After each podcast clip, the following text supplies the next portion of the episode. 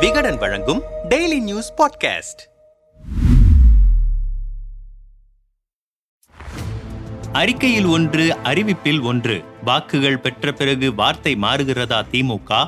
சொன்னதை செய்தோம் செய்வதை சொல்வோம் என மேடைதோறும் முதலமைச்சர் முழங்கி வருகிறார். ஆனால் அதன்படி நடக்கிறார்களா? ஒரு திட்டம் தேர்தல் வாக்குறுதியில் ஒன்றாகவும் வென்று ஆட்சியில் அமர்ந்த பிறகு அதன் வடிவம் வேறாகவும் மாறுகிறது. குறிப்பாக நாங்கள் ஆட்சிக்கு வந்தால் கூட்டுறவு நிறுவனங்களில் உள்ள பயிர் நகைக்கடன்கள் தள்ளுபடி செய்வோம் என வாக்குறுதி அளித்தனர். ஆனால் தகுதி வாய்ந்தவர்களுக்கு மட்டுமே என்பதை சுட்டிக்காட்டி நாற்பத்தி எட்டு லட்சத்து எண்பத்து நான்காயிரத்து எழுநூற்று இருபத்தி ஆறு நகைக்கடனாளிகளில் பதிமூன்று லட்சத்து நாற்பத்தி ஏழாயிரத்து முப்பத்து மூன்று பேருக்கு மட்டுமே தள்ளுபடியானது. அதே போல பெரிதாக எதிர்பார்க்கப்பட்ட குடும்ப தலைவிகளுக்கு உரிமை தொகை வழங்குவதாக அறிவித்ததிலும் வருமான வரி செலுத்தாதவர்கள் அரசு வேலையில் இல்லாதவர்கள் என்ற நிபந்தனைகள் விதிக்கப்பட்டிருக்கிறது. இதனால் ஒரு கோடிக்கும் குறைவானவர்கள்தான் பயனாளிகளாக இருப்பார்கள் என்பதை சமூக நலத்துறை அமைச்சரும் உறுதி செய்திருக்கிறார். மேலும் சட்டசபையிலும் உழைக்கும் பெண்களுக்கும் இந்த திட்டம் சென்றடையும் என்னும் புது விளக்கத்தையும் முதலமைச்சர் கொடுத்தார். ஆக மொத்தத்தில் அனைவருக்கும் கிடைக்காது என்பது தெளிவாகிறது.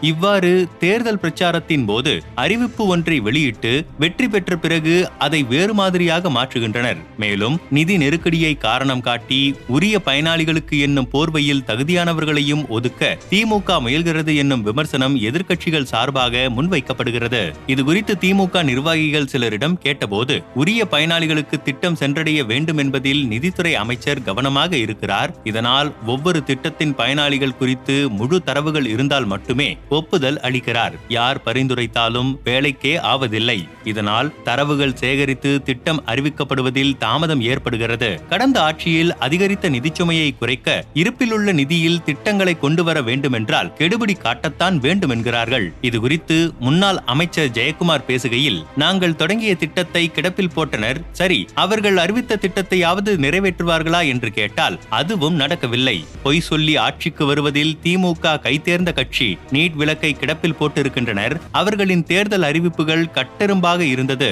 இப்போது தேய்ந்து சிற்றெரும்பாக மாறி வருகிறது. ஒரு தேர்தல் அறிக்கை என்பது குழு அமைத்து சாத்தியப்படும் திட்டங்களை ஆராய்ந்து அறிவிப்பதே ஒரு சிறிய கட்சியாக இருந்தால் நிதி நிலைமை பற்றி தெரியாது. அதனால் சாத்தியப்படாத வாக்குறுதிகளை அளித்தனர் என சொல்லலாம். ஆனால் நான் நிதி அமைச்சராக இருந்தபோது பட்ஜெட் விளக்க புத்தகங்களை எதிர்க்கட்சியாக இருந்த திமுகவிடம் வழங்கி இருக்கிறேன் அப்படி இருக்கும் நிலையில் நிதிநிலை தெரியாது. ஆட்சிக்கு வந்த பிறகுதான் தெரியும். என சொல்வது அபத்தம். உரிமை தொகையை பொறுத்தவரை இரண்டு கோடி பேருக்கு கொடுப்போம் என்றார்கள். ஆனால் அதில் விதிமுறைகள் கொண்டு வந்து சில லட்சம் பேருக்கு மட்டும் கொடுத்துவிட்டு நாங்கள் திட்டத்தை முழுமையாக நிறைவேற்றி விட்டோம் என மார்த்தட்டிக் கொள்கிறார்கள். இப்படியாக விதிகள் இருப்பதை முன்பே விளக்கியிருந்தால் யாரும் வாக்களித்திருக்க மாட்டார்கள். பொய்யான வாக்குறுதி அளித்து வெற்றி பெற்றுவிட்டு அதை நடைமுறைப்படுத்தாமல் இருப்பது நம்பிக்கை துரோகம் என சாடினார். இரட்டை நிலைப்பாடு தேர்தலில் ஏற்படுத்தும் தாக்கம் குறித்தான கருத்துக்களை பத்திரிகையாளர் பிரியன் முன்வைக்க கேட்டோம். அவர் எதிர்க்கட்சியாக இருந்தாலும் தேர்தலுக்கு முன்பு அறிவிக்கும் திட்டங்களை ஆட்சிக்கு வந்த பிறகு சில மாற்றங்களை கொண்டு வருவது வாடிக்கையானதே. அது உரிய பயனாளர்களை சென்று சேர வேண்டும் என்பதில் யாருக்கும் மாற்று கருத்து இல்லை.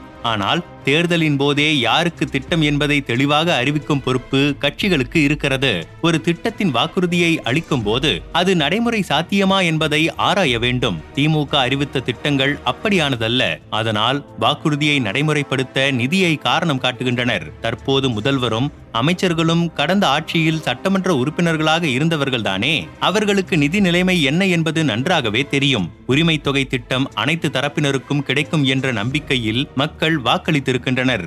ஆனால் அதை குறிப்பிட்ட நபர்களுக்கு மட்டும்தான் என சுருக்குவது அடுத்த தேர்தலில் எதிர்க்கட்சியினர் விமர்சிக்கும் அளவில் எதிர்மறை விளைவுகளை ஏற்படுத்தும் என்றார். இது தொடர்பாக பொருளாதார நிபுணர் வெங்கடேஷ் ஆத்ரேயனிடம் பேசினோம். மாநில அரசிற்கு தனியாக நிதி திரட்டும் சூழல் என்பது மிக குறைவு. அதன் அதிகாரம் அனைத்தும் மத்திய அரசிடம் இருக்கிறது. ஜிஎஸ்டி போன்ற வருவாய் ஈட்டும் துறைகள் மத்திய அரசின் பிடியில் இருக்கிறது. இதை நிதி நெருக்கடிக்கு முக்கிய காரணமாக திமுக சுட்டுகிறது.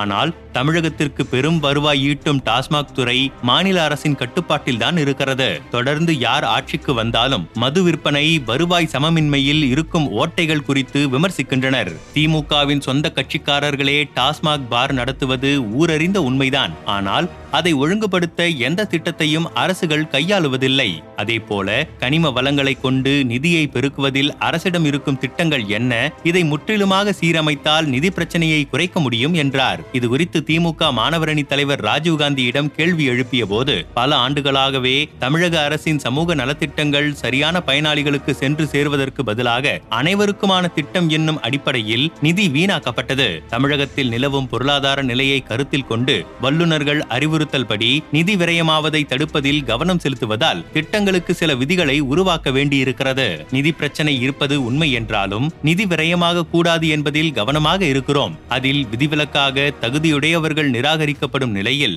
அதை முதல்வர் அமைச்சர்கள் அல்லது அதிகாரிகள் பார்வைக்கு கொண்டு வரலாம். அப்போது விதியை காரணம் காட்டி நலத்திட்டத்தை உரியவர்களுக்கு வழங்கக்கூடாது என்பது அரசின் நோக்கமல்ல என்றார்.